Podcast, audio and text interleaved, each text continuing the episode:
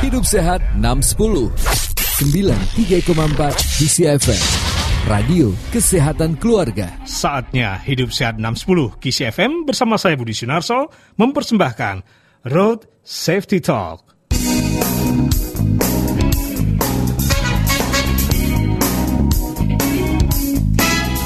Kisi FM, Radio Kesehatan Keluarga. Member of Sentra Medica Group. Terima kasih kerabat sehat Anda yang masih terus mendengarkan Hidup Sehat 610 pagi hari ini disiarkan di 93,4 Kisi FM Radio Kesehatan Keluarga Members of Sentra Medica Group dan juga Anda bisa dengarkan di K-Love 93 FM Tasikmalaya dan pagi ini juga disiarkan di 105 FM atau Raw FM Padang Sidempuan.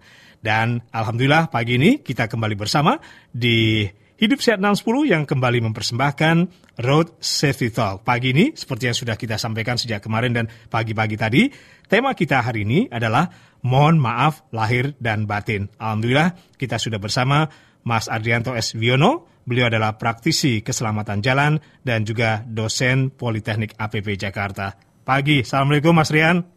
Selamat pagi Pak Budi. Assalamualaikum warahmatullahi wabarakatuh. Minal aizin wal faizin. Mohon maaf lahir dan batin Pak Budi, keluarga apa kerabat sehat Kisi FM, Raw FM dan uh, K-Love FM. Yeah. Uh, akhirnya ketemu lagi hmm. setelah libur beberapa kali. Iya, iya, iya, iya. Libur kadang-kadang kita nggak nggak ingat ya kalau itu libur ya, karena selalu di rumah dan selalu di studio gitu ya. Selalu di rumah, selalu di studio. Yeah. tidak tahu tiba-tiba loh ternyata tanggal merah. Iya, iya, iya, iya. Oke, okay. uh, sekali lagi selamat pagi Anda yang mendengarkan di K-Love 93 FM Tasikmalaya. Anda yang mendengarkan di 105 FM Raw FM Padang Sidempuan. Mudah-mudahan Uh, kabar Anda semuanya baik. Ya, seperti tadi disampaikan oleh Mas Rian, mohon maaf lahir dan batin ya, minal azin wal faizin buat Anda semuanya tanpa terkecuali di sana. Semoga kita tetap dalam kondisi yang berbahagia dan sehat, apalagi ketika kita sedang menyongsong uh, gerakan moral new normal menuju tatanan hidup baru di Hidup Sehat 610 hari ini. Oke, okay. Road Safety Talk. Hari ini kita hadirkan kembali. Tentu saja Mas Adrianto Eswiono, hadir di acara ini bukan untuk ngobrol berdua dengan saya, tapi juga berbincang-bincang dengan Anda semuanya kerabat sehat yang mendengarkan di K-Love FM dan Raw FM. Sehingga Anda warga di kota Tasikmalaya dan juga Kabupaten Tasikmalaya, Ciamis dan sekitarnya termasuk di Padang Sidempuan, saya ajak Anda untuk bisa terlibat langsung ikut berbincang-bincang dengan kami hari ini ya. Manfaatkan WhatsApp kami di 0877 80 934. Tema kita adalah mohon maaf lahir dan batin. Itu yang uh, kita uh, angkat perbincangannya pagi hari ini. Mohon maaf lahir dan batin.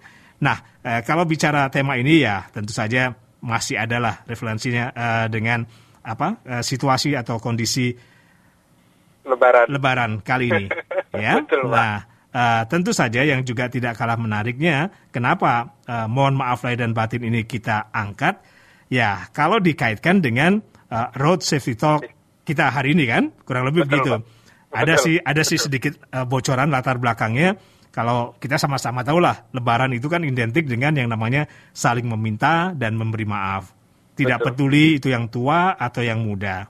Tapi Betul. masalahnya meminta maaf itu kan gampang, ya kan? Memberi ya. maaf itu yang nggak mudah. Bagaimana implementasinya kalau kita kaitkan dengan road safety talk pagi ini? Kurang lebih begitu ya, Mas Rian? Kurang lebih betul, ya. Pak. Betul, Pak. Mungkin bisa diperjelas lagi uh, supaya pendengar kita kerabat sehat yang mendengarkan kita di K-Love dan Raw FM uh, eh, memahami tema kita. Mohon maaf lahir dan batin di road safety talk pagi ini. Baik, Bapak. Terima kasih. Uh, selamat pagi, uh, kerabat sehat di mana pun berada. Uh, kenapa kok hari ini kita uh, sharing bersama tentang hal ini karena memang uh, kalau secara umum kalau kita mau lihat ketika kalau kemarin pas puasa yang kita bahas adalah perjalanan dari rumah menuju mudik menuju udik hmm. menuju kampung halaman hmm. bagaimana keselamatan di situ dan lain sebagainya apa kaitannya dengan puasa sehingga uh, di sesi yang sebelumnya kita sempat bahas itu di minggu sebelumnya nah kali ini setelah selesai uh, setelah selesai lebaran kita biasanya adalah yang kegiatan yang dilakukan adalah kembali ke kota, kembali ke tempat kerja kita, kembali dari kampung balik ke uh, rumah kita untuk atau ke kota besar tempat kita mencari nafkah. Nah, tentunya ada hal yang tidak berbeda yaitu kita akan melewati jalanan, kemudian Hmm. kita akan berinteraksi dengan pengguna jalan lain dan lain Hmm. sebagainya. Tapi yang akan membedakan eh, nilai-nilai mungkin nilai-nilai filosofisnya. Artinya setelah lebaran ini apa yang kita dapat? Apakah mem- membuat kita jadi berubah di jalan menjadi lebih baik? Menja- kemarin kan katanya pada waktu lebaran kita sudah saling memaafkan. Bener nggak sih kita saling memaafkan ketika di jalan? Jangan-jangan cuman waktu di rumah pada waktu di waktu di kampung salaman saling memaafkan sampai jalan lupa. Mhm. tidak tidak tidak lagi saling memaafkan dengan pengguna jalan yang lain justru malah yang terjadi eh, balik lagi emosinya atau yang kemarin setannya sudah dikerangkeng beneran dilepas kali ini Iya. Ya, jadi pertanyaannya tadi, apakah eh, perilaku kita di jalan sudah lebih baik ketika saling memaafkan tadi di saat lebaran tadi ya Mas ya? betul pak betul Iya, pak iya. Oke, apalagi kan ada ada ada ada suasana yang membedakan. Ya. Lebaran kali ini, puasa kemarin kita dalam rangkaian uh, pandemik virus corona di mana Betul. istilahnya kita dirumahkan, kita work from home, banyak sekali kita berkegiatan di rumah dan jarang keluar rumah dan jarang berkendara bahkan barangkali ya. betul Nah, pak Apakah ini ada hal yang membedakan? Kaget begitu kan, begitu keluar di jalan langsung wah show off gitu, langsung happy gitu dan eh, apa overconfidence gitu mas. Bisa jadi pak karena kan eh, sekarang arahnya adalah ke new normal kalau kalau pemikiran saya sebenarnya bukan new normal sih Mhm. seharusnya mungkin ini justru yang normal seharusnya begini Hmm. kenapa karena kan ka- eh, selama ini kita mungkin sudah melupakan cara hidup sehat dan lain Mhm. sebagainya Mhm. gerak germas gerakan masyarakat se- sehat ini kan Hmm. mungkin boleh dibilang eh, kurang digaungkan atau mungkin kurang terasa di masyarakat tapi Hmm. begitu ini diterapkan Nah, seharusnya kan yang normal itu kan hidup dengan pola yang sehat kan. Betul. Nah, seharusnya kan seperti itu. Tapi kan bukan new normal. Justru inilah yang normal se- sesungguhnya. Yang kemarin-kemarin yang kita lakukan sebenarnya mungkin malah abnormal gitu. Iya, iya. Iya. Itu.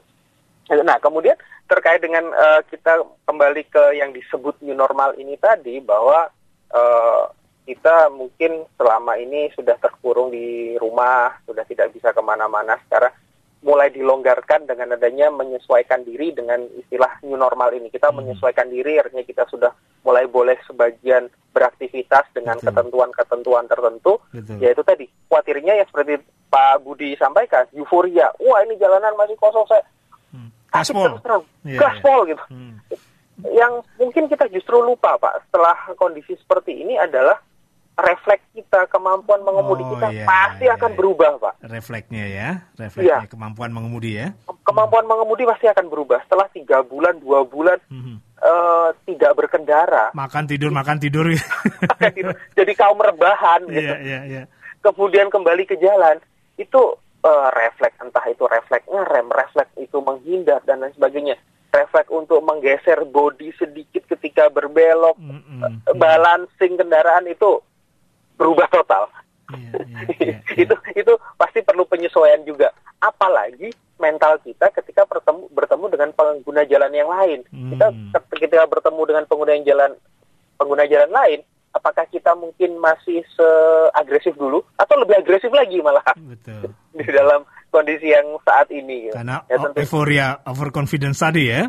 betul pak, Iya. itu itu kan jadi apa tantangan kepada pribadi kita sendiri gitu. Mhm. It- Nah, nah, eh, terkait dengan tadi bahwa meminta maaf itu mudah, memberi maaf meminta maaf itu mudah, memberi maaf itu yang tidak mudah. Kenapa?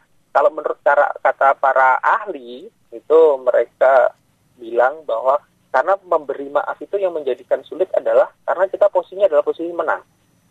Maaf bisa diulangi sekali, memberi maaf itu. Memberi maaf itu tidak mudah karena kita posisinya adalah posisi menang. Oke. Sehingga kita merasa, hmm, udah kan saya yang benar. Gitu. Memang kalau eh, ya kalau kita kaitkan dengan Lebaran Idul Fitri saling bermaaf-maafan itu eh, poinnya ada di kalah dan menang, Mas, atau itu yang dikedepankan? Hah? It- Nah itu Pak, yang jadi yang jadi cerita adalah ketika kita berbicara saling meminta maaf, bisa aja bisa jadi yang muncul adalah oh saya saya, saya lebih benar dong daripada anda, ya, Hmm. gitu Pak. Itu Hmm. yang kita yang seharusnya tidak boleh ada kan, Hmm. seharusnya tidak boleh ada. Ya sudahlah kita sama-sama, kita sama-sama di apa sam- sama-sama saling memaafkan, kita sudah benar-benar nol, sudah benar-benar apakah apakah itu benar-benar dilakukan atau hanya sampai di mulut saja? Yang jadi masalah kan itu pak. Itu jadi. Jadi eh, itu tadi ya memberi maaf itu tidak mudah gitu ya. memberi maaf tidak mudah. Karena merasa dirinya di posisi yang menang gitu kan. betul Kal- kalau kita di lebaran ini sudah mungkin sudah terbiasa. Oh ya sudahlah eh, kita sudah lebaran dan sudah idul fitri sudah sama-sama nol sudah tidak ada masalah. Tapi ketika eh, seseorang yang benar-benar punya masalah benar-benar bisa ikhlas nggak untuk memberi maaf pada saat lebaran? Itu. Nah ketika ini beneran kita bawa ke jalan raya kita mungkin di jalan akan terprovokasi atau apa gitu kan? Dan waktunya sangat-sangat singkat. Kita nggak pernah kenal dengan orangnya. Kemudian kita eh, apa namanya anggaplah kita kalau di jalan ini kan sering kali merasa paling benar pak. Hmm, apa pun posisi kita. Betul. nah apakah kemudian kita bisa memaafkan mereka? Karena merasa paling benar tadi ya. karena merasa paling benar. Ketika di jalan ayolah kita ketemu siapa pun ketika ngobrol di jalan. Eh, ada sebuah kejadian di jalan kemudian kita ngobrol eh, dengan yang bersangkutan misalkan tadi ada nirmis ada hampir serempetan gitu kan Hmm, hmm, hmm. Eh, kemudian pasti ngobrolnya "Oh, orang itu tadi lo salah ini kan begini Hmm. saya udah posisi saya udah benar yakin pak 99,99% ngomongnya begitu pak Debat kusir terjadi ya. Iya, Pak. Meskipun nanti eh, di- dia mereka tidak bertemu kedua orang itu tidak sedang apa? Tidak berantem, tidak jadi tidak sampai turun kemudian mereka berantem ya. Tapi ki- ketemu cerita sama kita gitu dari ke pihak yang normal, Mhm. pasti akan menceritakan bahwa dirinya yang benar. Hmm. Tidak akan pernah menceritakan bahwa eh iya tadi itu saya salah loh. Saya pas mau belok ternyata posisi saya salah sehingga saya nabrak, naik Hmm, hmm. nggak nggak nggak pernah eh, mohon maaf jarang yang bercerita seperti itu ceritanya saya itu udah ngesen udah posisi saya itu udah benar nah selalu menyatakan dirinya benar Iya, iya.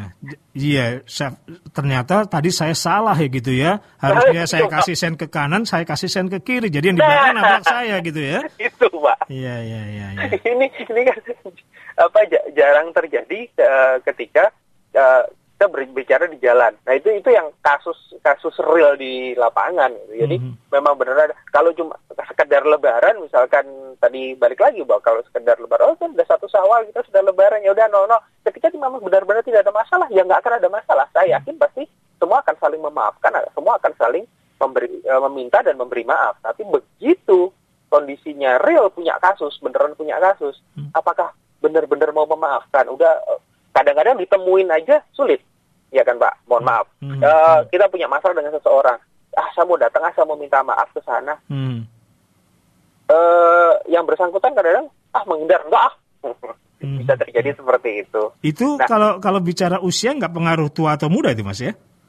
Eh, sejauh yang saya tahu kan kalau usia tidak berpengaruh pak pengaruhnya katanya kan lewat kedewasaan usia itu pasti bertambah Mm-mm. kedewasaan itu pilihan. Katanya gitu pak. Iya, iya. Usia usia itu bertambah, kedewasaan itu pilihan. pilihan nah, usia usia bertambah itu pasti kedewasaan itu pilihan. Gitu. Hmm. jadi saling memaafkan ini memberi maaf itu kan bagian dari kedewasaan. Jadi itu merupakan pilihan. Dan ya balik lagi itu bukan hal yang mudah. Yang meminta maaf saja kadang tidak mudah. Eh, saya saya mau minta maaf eh, bukannya nggak ini sih pak. Kalau minta maaf tuh biasanya berani atau enggak tapi kalau memberi maaf itu sanggup atau tidak mau atau tidak biasanya seperti itu Meminta maaf itu bicaranya berani atau tidak. Iya, Sementara memberi maaf itu itu. Iya. Eh, iya atau eh, tidak? Atau Tidak atau tidak. Gitu. Eh, memberi maaf itu mau atau tidak. mau atau tidak? Iya, iya, iya, iya. Kira-kira seperti itu. Oke, itu contoh kasus ya. Ya. Iya. eh, Lagi-lagi kalau kita coba singgung lagi kalau itu diimplementasikan di jalan raya apa yang eh, sering terlihat? Nah, betul. Nah, begini Pak. Kalau di jalan, tadi sempat saya singgung ketika kita di jalan mungkin kita diprovokasi sama orang lain gitu kan. Provokasi, oke. Ya, di bisa kita memang sengaja diprovokasi atau kita terprovokasi di jalan. Misalkan anggap saja yang kita ti- eh, sama-sama tidak kenal, kita mungkin justru terprovokasi, kita self assessment aja. Mhm. Maksudnya kita kita di jalan, ada orang lain yang mungkin kecepatan di jalan tol, katakanlah kita bawa mobil, Mhm. kemudian ada orang lain eh, dengan kecepatan tinggi, zigzag, termasuk zigzagnya motong jalur kita misalnya. Hmm, hmm. Begitu potong jalur kita kita merasa, wah ini orang kurang ajar, orang nggak ngapa-ngapain kok dipotong dan lain sebagainya. Belagu, emangnya mobil kamu aja yang... Nah, Hmm, hmm. ini ini memunculkan emosi kan Pak. Eh, kemudian pilihan ada di kita. Saya mau memberikan maaf atau saya eh, kejar itu orang. Saya ajak buat perhitungan. Hmm, hmm.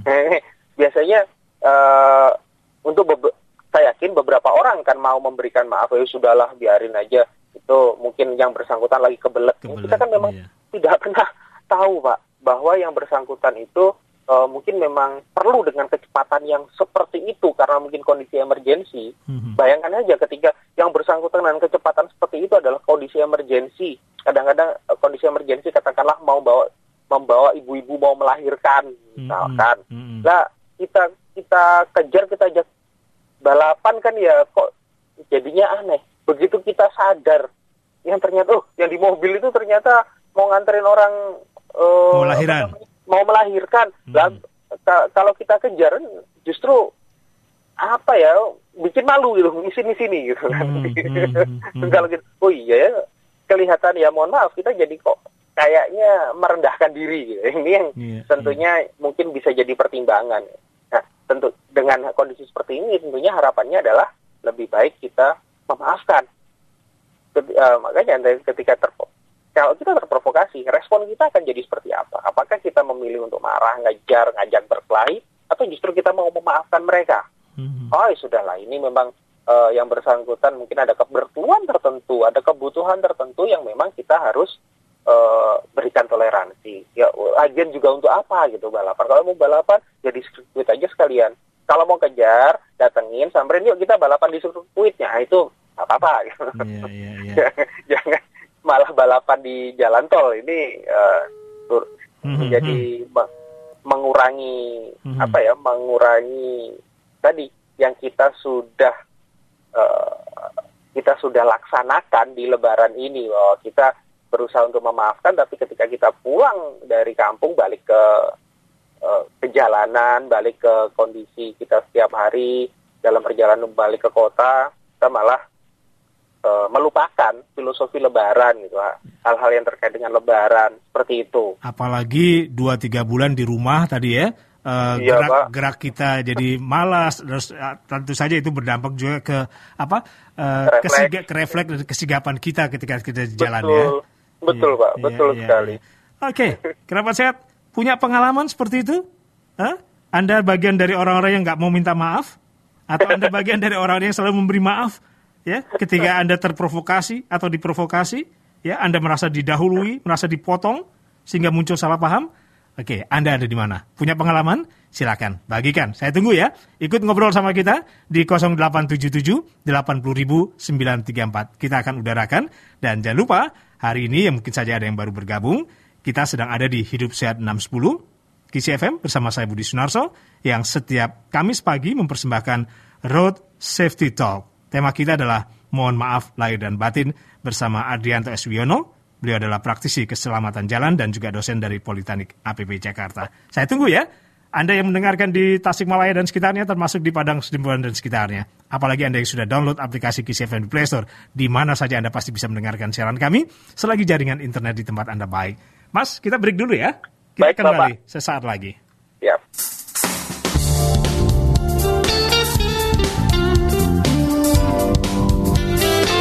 Kisi FM, Radio Kesehatan Keluarga. Member of Sentra Medica Group. Kerabat sehat, mau kuliah kesehatan? Saat ini, Institut Medika Dr. Gigi Suherman sedang menerima pendaftaran mahasiswa baru tahun akademik 2020-2021 dengan berbagai program studi yaitu S1 Gizi, S1 Farmasi, D3 Kebidanan, S1 Kebidanan, Pendidikan Profesi Bidan, D3 Keperawatan, S1 Keperawatan, Profesi Nurse, S1 Administrasi Kesehatan, S1 Administrasi Rumah Sakit, D4 K3 Kesehatan dan Keselamatan Kerja, D4 PTT atau pengobatan tradisional Tiongkok, S1 Fisioterapi, D4 Keperawatan Anestesiologi. lulusan IMDS akan diprioritaskan bekerja di Rumah Sakit Sentra Medica Group. Daftar sekarang. Untuk pendaftaran online, kerabat sehat bisa langsung klik pmb.imds.ac.id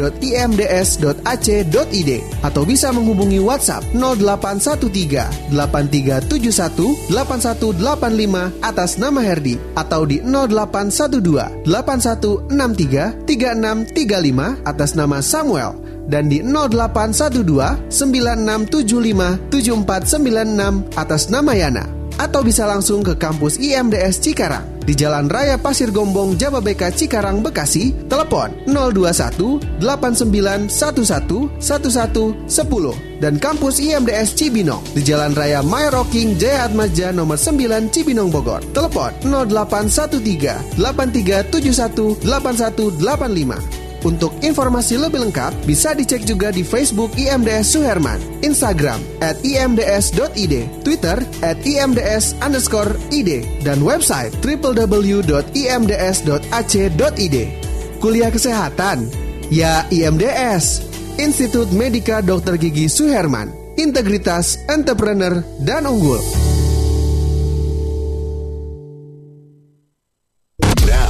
Hidup Sehat 610 93,4 DCFM Radio Kesehatan Keluarga Hidup Sehat 610 yang Anda dengarkan ini eh, masih menghadirkan atau mempersembahkan Road Safety Talk dengan tema Mohon maaf lahir dan batin bersama Adrianto S. Wiono, praktisi keselamatan jalan dan juga dosen dari Politeknik APP Jakarta.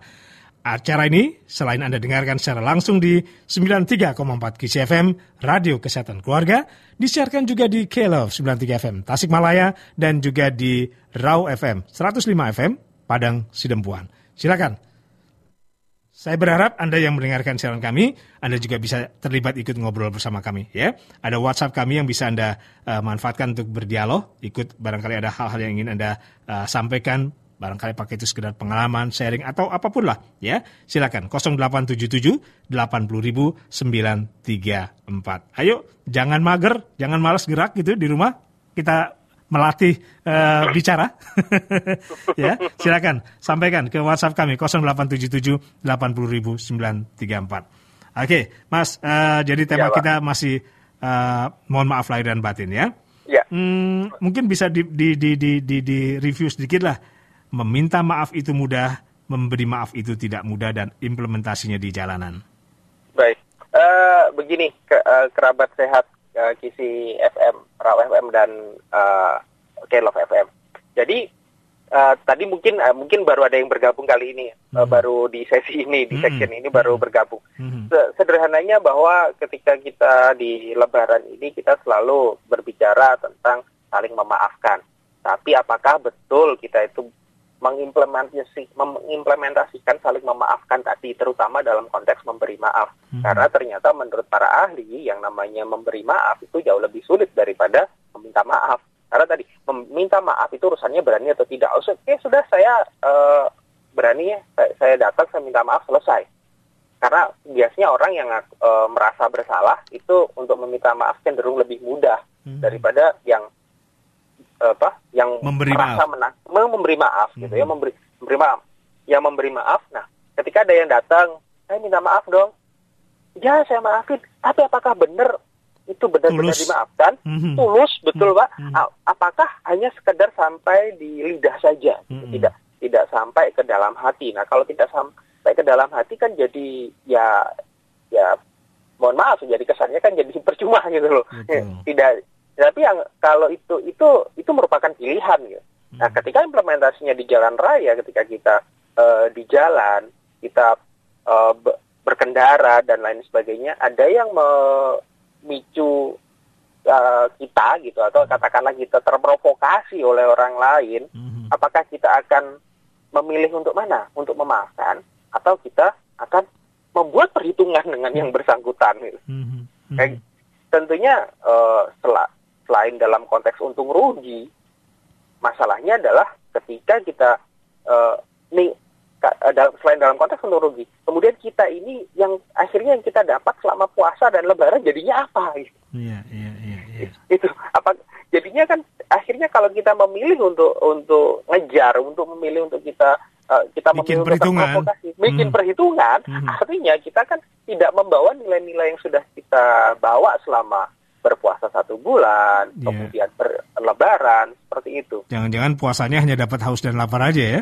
Nah itu Pak, Iya. termasuk jangan-jangan dapat ketupatnya itu hanya sekedar untuk dimakan di pada saat lebaran, Hmm. selesai. Tapi tidak ada perubahan dalam hidup gitu ya? Betul Pak. Iya, iya, iya, iya. kan jadi menarik sebetulnya ketika eh, Lebaran itu kan identik dengan ketupat juga gitu. Mm-mm. Sebenarnya kan ada maknanya. ya. Kalau di di beberapa eh, kalau secara umum kita kalau berbicara tentang ketupat Lebaran ini kan disajikan pada saat Lebaran itu sendiri. Mm-mm. Kalau eh, di daerah seperti di Jawa Timur atau beberapa daerah di Nusantara ini, di Indonesia ini, ada yang menyajikannya adalah nunggu puasa Syawal selesai. Hmm. Jadi pada saat hari ketujuh, setelah melakukan, kenapa kok tujuh? Nanti coba kita akan eh, sharing sama-sama. Mungkin Mhm. juga akan ada cerita dari apa kerabat sehat yang lain. Eh, bagaimana juga filosofi ketupat ini mungkin bisa kita bawa juga ke jalan raya. Sekarang ini jadi hal yang menarik gitu, Pak. Mhm. Kal ini kalau tidak salah yang saya tangkap dari ajarannya para para wali, kenapa kok da- eh, kenapa kok? Kalau kita bandingkan dengan mohon maaf di di Arab sendiri, apakah menggunakan ketupat? Kan Iya, tidak. Iya. Ke- hanya ada di di Indonesia, Indonesia. gitu menggu- menggunakan ketupat. Eh, ketupat itu kalau di dalam bahasa Jawa kan lebih pendek biasanya nyebutnya kupat. Mm-mm. Itu Kalau orang Jawa nyebutnya kupat gitu ya, dipersingkat Kupat. ya. Hmm. Singkat. Eh, kupat, eh, oh ya di Sunda juga kupat nyebutnya. Mhm. Ngaku lepat, artinya mengakui kesalahan. Kupat, melaku, Eh, ngaku, ngaku, lepat, ngaku ngepat, ngaku ngaku lepat, lepat ngaku lepat ya. Iya. Oke. ngaku lepat artinya mengakui kesalahan. Lepat itu salah. Oke. Kalau yang di Padang Sebuah apa nyebutnya nih? Ayo dong, ya. Kabari kita ke 0877800934. Lanjut Mas, ya.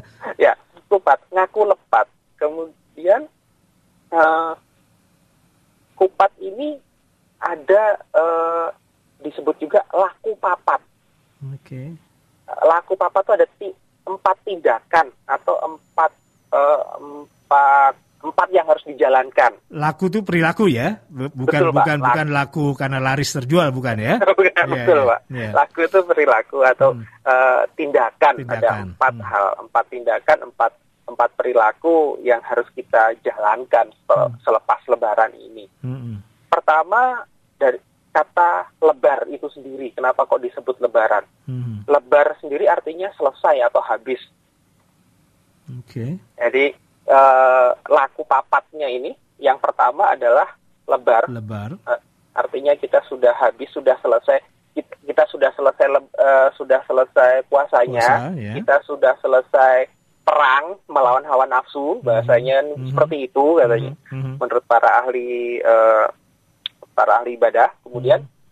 para ahli agama, kita sudah sudah selesai dan harapannya kita sudah habis dosa-dosa kita pada saat hari itu, Hmm. pada saat Lebaran ini. Mhm. Nah, yang kedua, laku yang kedua, perilaku yang kedua adalah lebur. Lebur apa yang dilebur? Semua kesalahan kita diharapkan sudah lebur, dilebur pada saat Lebaran ini, dilebur pada saat satu Syawal ini. Hmm. Mulai satu Syawal sudah dileburkan, kita sudah nol-nol semua, tidak ada lagi eh, apa namanya? eh, ini dalam konteks sama le- lebih condong kepada si pemberi maaf tadi, Pak. Hmm. Ya kan? Hmm. Kita mau meleburkan itu enggak? Kalau yang satu sudah minta "Ah, saya saya minta tolong dong dileburkan. Nah, balik lagi ketika kita sebagai pemberi maaf, kita mau nggak ngelebur dosa itu tadi, ngelebur eh, apa? Eh, kesalahan-kesalahan itu tadi. Iya. Tuh. iya. Yang kedua, yang ketiga itu lapur. Eh, lapur itu kalau kita dulu rumah masih belum tembok, rumahnya masih apa gedek atau apa ya Hmm. bambu, anyaman bambu itu. Mhm. Nah itu kan untuk memperkuat selalu dilabur atau diberikan gamping. Mhm. Di, di catnya kan belum ada cat zaman dulu menggunakan gamping. di Labur Gamping warnanya putih. Artinya pada saat Lebaran pada saat satu Syawal ini kita kembali putih lagi, kembali suci lagi. Mhm. Itu laku yang ketiga. Laku yang keempat adalah luber. Kita harapannya mulai kali ini kita sudah dilebihkan berbagai hal, termasuk salah satunya filos apa arahnya adalah kita memberikan zakat itu adalah simbol kelebihan kita yang dua setengah persen itu. Nah itu termasuk dalam kita lebih banyak eh, apa ya diharapkan dalam konteks filosofi kita lebih punya hati lebih luas lagi untuk memberikan maaf. Seperti itu kira-kira itu eh, eh, yang laku papat. Nah, yang menarik lagi dari bentuknya, kalau dari bentuknya sendiri, ketupat ini bentuk yang disajikan untuk lebaran, baik itu yang lebaran di satu syawal ataupun yang di tujuh syawal itu tadi, adalah dengan bentuk yang segi empat. Karena ketupat itu kan ada beberapa bentuk, Pak.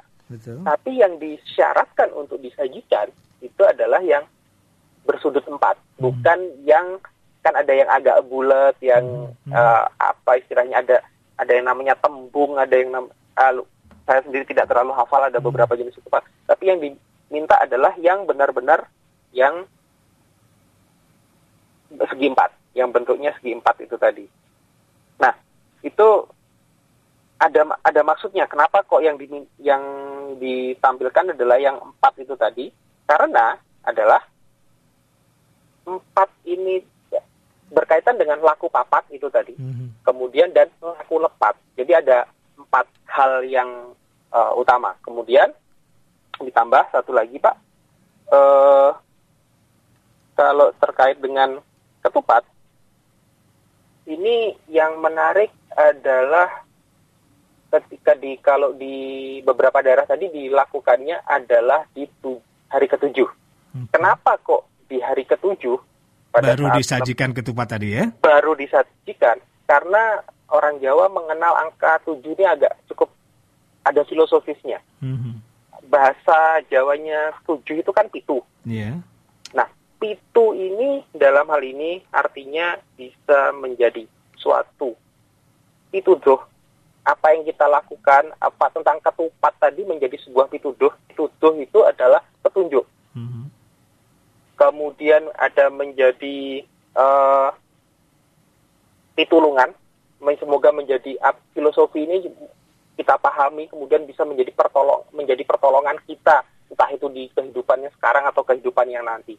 Mhm. Nah, dalam konteks seperti ini kita bilang misalkan sebagai pertolongan. Loh, kalau kita menjalankan keempat keempat filosofi tadi ke laku papa tadi di jalan, ya ada kemungkinan besar menjadi pertolongan juga buat kita. Contoh, Pak. Kita eh, tadi diprovo- terprovokasi di jalan. Kita Ter- terprovokasi. terprovokasi ya, oke. Ya, terprovokasi. Kita kan di jalan kita dipotong. Begitu dipotong, kita mikir, oh iya, saya barusan lebaran, saya barusan eh, makan ketupat. Eh, sudahlah, saya berikan maaf kepada yang bersangkutan. Saya lebarkan, saya habiskan eh, apa marah-marah saya selama ini buat apa juga ngeladenin orang-orang di jalanan yang kurang eh, yang provokatif seperti itu. Mhm. Oke, yang pertama. Yang kedua, dah saya lebur aja lah, saya berikan maaf. Saya nggak nggak apa nggak akan peduli sama yang seperti itu. Mereka punya jalannya sendiri, pilihannya sendiri.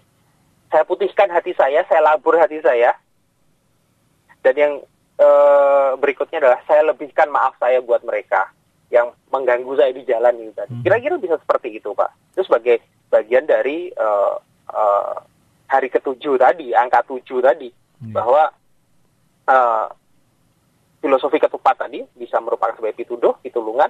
Juga satu lagi, mohon maaf, sebut pitutur atau eh, nasihat. Nasihat. Nasihat itu baik eh, terutama adalah kepada diri sendiri terutama. Mhm. Seperti itu. Itu filosofi ketupat yang mungkin bisa kita gunakan ketika kita eh, menghadapi hal-hal yang ada di Jalan, jalan. raya ya. Iya, betul, Oke. Pak. Selamat pagi Mas Adrianto dan Mas Budi. Saya Uswa di Padang Sidempuan. Wah, akhirnya ada. Ya, saya simak tadi, kita itu harus saling memaafkan. Betul. Nah, saya punya pengalaman nih, Mas. Ketika kau, ketika kawan saya salah, baik itu mau yang disengaja atau tidak, selalu dimaafkan sama yang lain.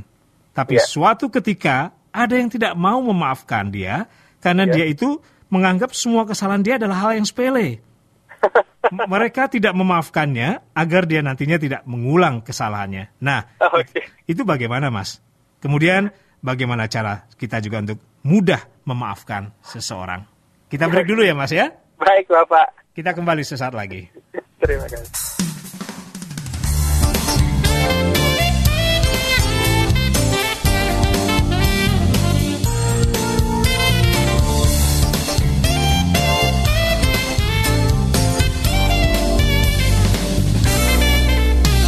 Kisi FM, Radio Kesehatan Keluarga. Member of Sentra Medica Group. Unicom membuka pendaftaran mahasiswa baru 2020 untuk Fakultas Teknik, Ekonomi dan Bisnis, Fisip, Hukum, Desain, Sastra, dan Pasca Sarjana.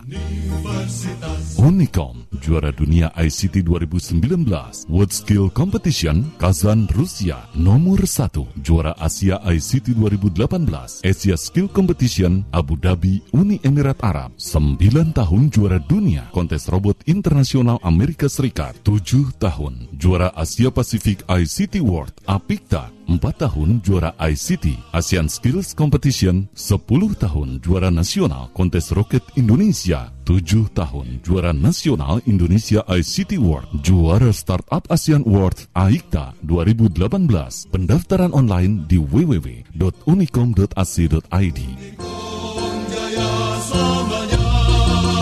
Unicom Top 100 Best National Universities 2019. Internet buffer di saat lapar bikin kita kuper, ujung-ujungnya baper. Gabunglah bersama kami Geniper, generasi anti baper. Binetfit Homelink cocok banget untuk kamu yang suka internetan cepat. Dengan teknologi fiber optik, kecepatan internet kamu akan jauh lebih cepat dan stabil. Pelayanan 24 jam membuat kamu merasa nyaman melakukan aktivitas kamu dalam berinternet.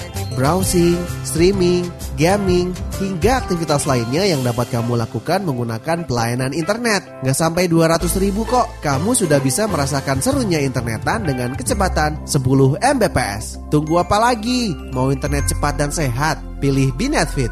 Info lebih lanjut hubungi di 021 3973 9090 atau WhatsApp ke 0877 2009 0403. Binetfit Powered Internet. Syarat dan ketentuan berlaku. Hidup Sehat 610 93,4 DCFM Radio Kesehatan Keluarga Mas Rian, kita sampai di 15 menit sesi sisa waktu yang terakhir ya. Baik, Masih Pak. masih menangkap ya, eh, Ya. pesan dari Uswa di Padang Sidempuan? Pak Uswah kalau tidak salah. mbak, Mbak, Mbak, Mbak, ibu-ibu oh, nih, ibu-ibu, ibu Uswa ya. Hmm. Ibu. Ya. Baik. Oke, tapi ada Nah. tambahan, ada tambahan karena tadi Oh, ngomongin ngomongin ketupat nih, ya kan? Iya. Kalau Iya, di Pak. kalau di Padang Sidempuan Iya. itu ketupat disebut katupe. Katupe, oke. Iya. Dan kalau di Sidempuan itu Iya. biasanya dilaksanakan di hari pertama Lebaran, Mas, bukan hari ketupat Ah, oke. Iya, Ya. itu tambahannya, Mas. Silakan. Wah, terima kasih baik. Ya, itu itu eh, ketupat tapi saya yakin filosofi akan ada filosofinya tersendiri sesuai dengan adat dan budaya yang di sana itu Persis. mungkin lain waktu beliaunya bo- boleh diajak untuk ngobrol ini. Hmm, hmm. Oke. Baik, Pak. eh, tadi terkait dengan ma- memberikan maaf eh, dan memberikan pelajaran kepada Hmm, teman, gitu kan, yang saya tangkap seperti itu. Hmm.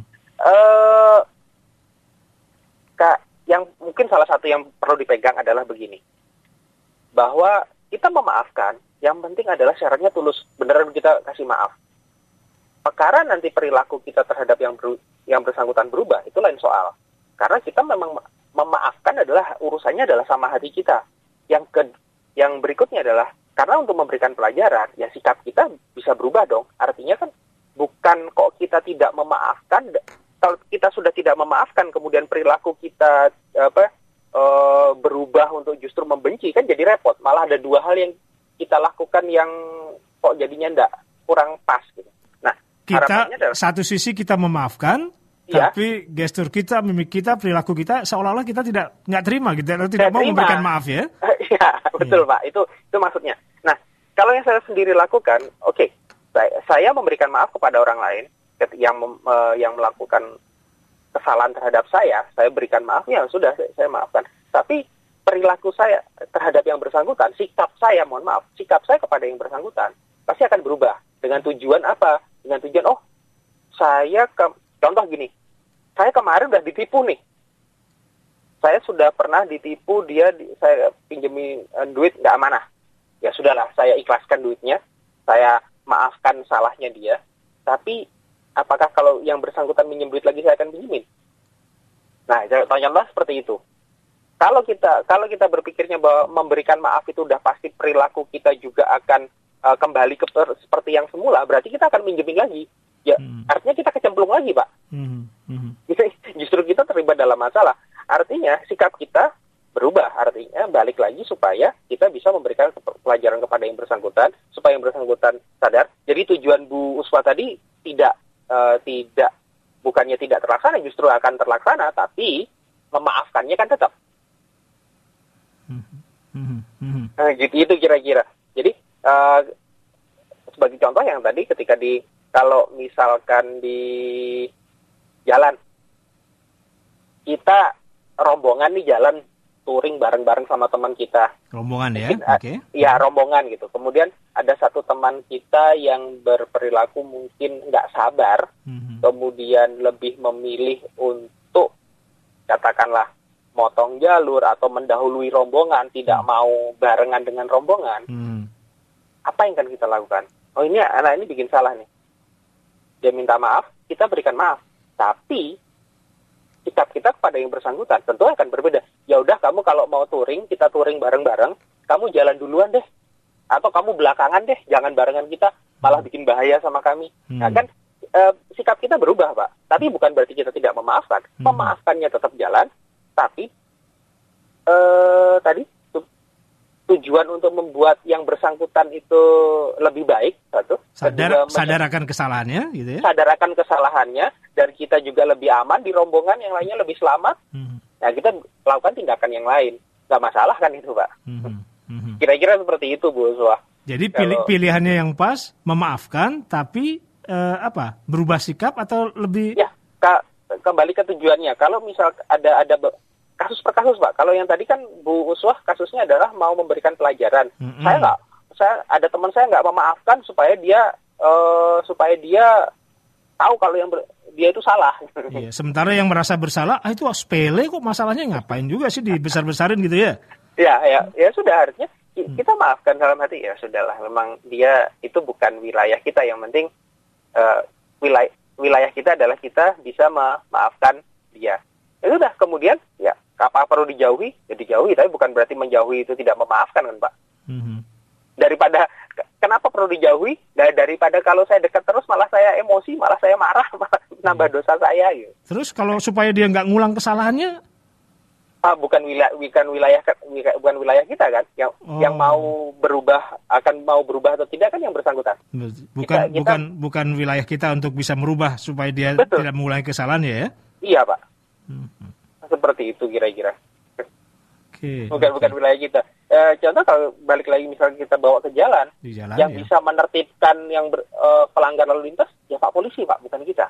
Oke. Ke- ke- kecuali kita atau masih mungkin kalau kita sebagai eh, pengurus suatu organisasi kita bisa memberikan tindakan disiplin kepada yang bersangkutan. Mhm. Tapi ketika tidak, ketika bukan, tadi ada yang motong jalan kita, kita kejar, kita marah-marah dengan yang bersangkutan, Mhm. eh, yang motong jalan kita, apakah yang bersangkutan ini kemudian akan berubah? Belum tentu, Pak. Apalagi dalam waktu sesingkat itu, kita tidak akan bisa mengedukasi orang dalam waktu singkat. Betul. Yang ada kita malah berkelahi. Yang bisa menindak yang bersangkutan adalah pihak yang berwajib, Oke. kepolisian, dinas Iya. perhubungan, Iya. ya seperti itu kira-kira. Itu kalau dari sisi menindak, tapi kalau si- sisi merubah perilaku itu kita tidak punya hak untuk merubah dirinya Betul, sendiri Pak. yang bisa merubah perilakunya ya.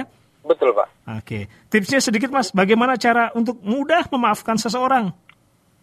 Eh, terus terang tidak mudah, Pak. Kalau yang saya alami itu tidak mudah. Hmm, hmm. yang saya alami memang tidak mudah. Yang saya alami eh, cukup panjang. Kemudian sampai satu titik bahwa, oh ya, saya harus berusaha memaafkan setiap orang eh, setiap orang, siapa pun, baik yang sudah pernah melakukan kesalahan kepada saya, ataupun yang belum pernah. Ketika saya sampai kepada titik itu, saya nangis, Pak. Hmm. I- Itu itu prosesnya cukup cukup panjang.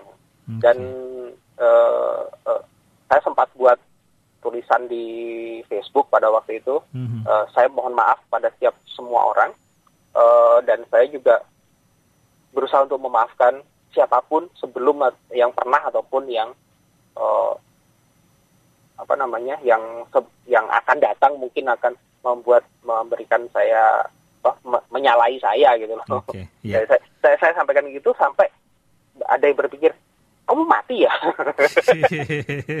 Kok kayaknya ada pesan-pesan terakhir begitu ya? makanya Iya, iya, iya. ini ini ini bagian dari apa self assessment bagian dari eh, melepas aura negatif gitu Hmm. Eh, kemudian ketika di pelaksanaan sehari-hari kemudian ada yang seperti me- menzolimi yang berusaha menyalahi saya gitu ya Mhm. kadang masih terprovokasi tapi begitu ingat apa yang pernah saya lakukan seperti itu oh ya sudah itu itu akan jauh lebih menenangkan diri Oke. oh ya sudah Baik. Oh, ya sudah. Perwakilan dari Padang Sidempuan sudah diwakili oleh Ibu U- Uwa tadi ya. ya Eh, ke Uswa, sorry, di Padang Oh, Sidempuan. Nah, sekarang ada perwakilan dari Tasikmalaya nih, Mas. nah Ya. Assalamualaikum. Waalaikumsalam. Saya saya Dedi Kusnadi dari Riung Kuntul, Kota Tasikmalaya. Ketupat dan saling maaf memaafkan bukan berasal dari keharusan syariah Islam. Itu hanyalah kebiasaan dan budaya yang memang baik saja.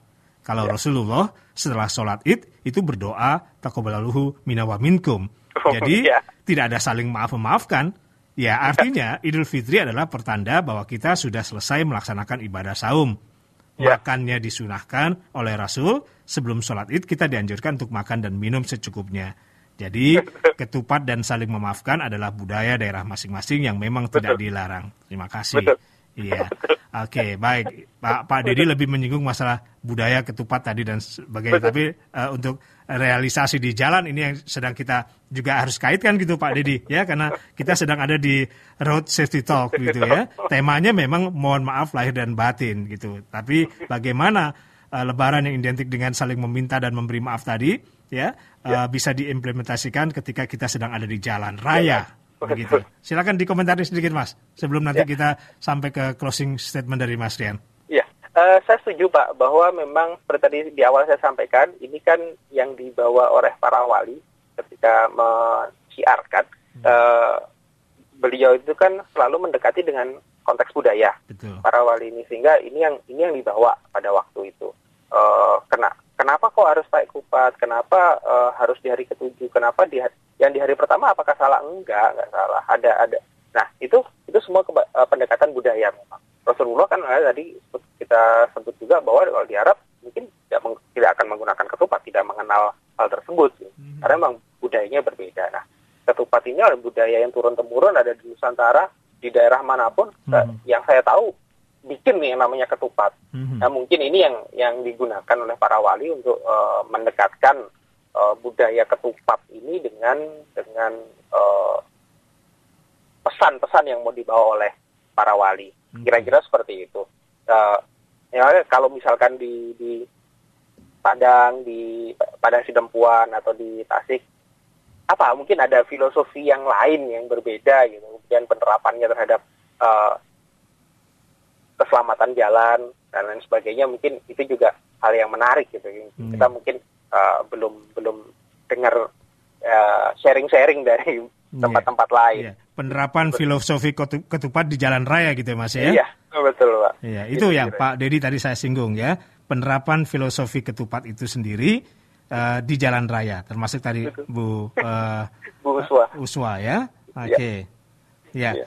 Oke, eh, bisa Mas disimpulkan Mas kira-kira eh, tadi penerapan filosofi ketupat di jalan raya apa yang paling eh, signifikan dan paling menjadi perhatian concern kita? Baik Pak, Eh, simpulannya lebih, sebenarnya lebih pada ikhtisar. Ikhtisarnya adalah eh, ringkasannya kira-kira Hmm, hmm. bahwa apa yang kita sharing hari ini pertama lebaran itu identik dengan memberi maaf dan meminta maaf. Oke. Kedua, meminta maaf itu lebih mudah daripada memberi maaf. Yang ketiga, ketika kita uh, mem- melakukan uh, kita mohon maaf, ketika kita memilih untuk mem- memberi maaf itu tentunya akan jauh lebih baik. Terutama apalagi kalau kita sangkutkan ketika kita di jalan. Karena ketika di jalan kita tidak pernah tahu kita berhadapan dengan siapa. Gitu. Sehingga pilihan terbaik adalah ya sudahlah kita maafkan.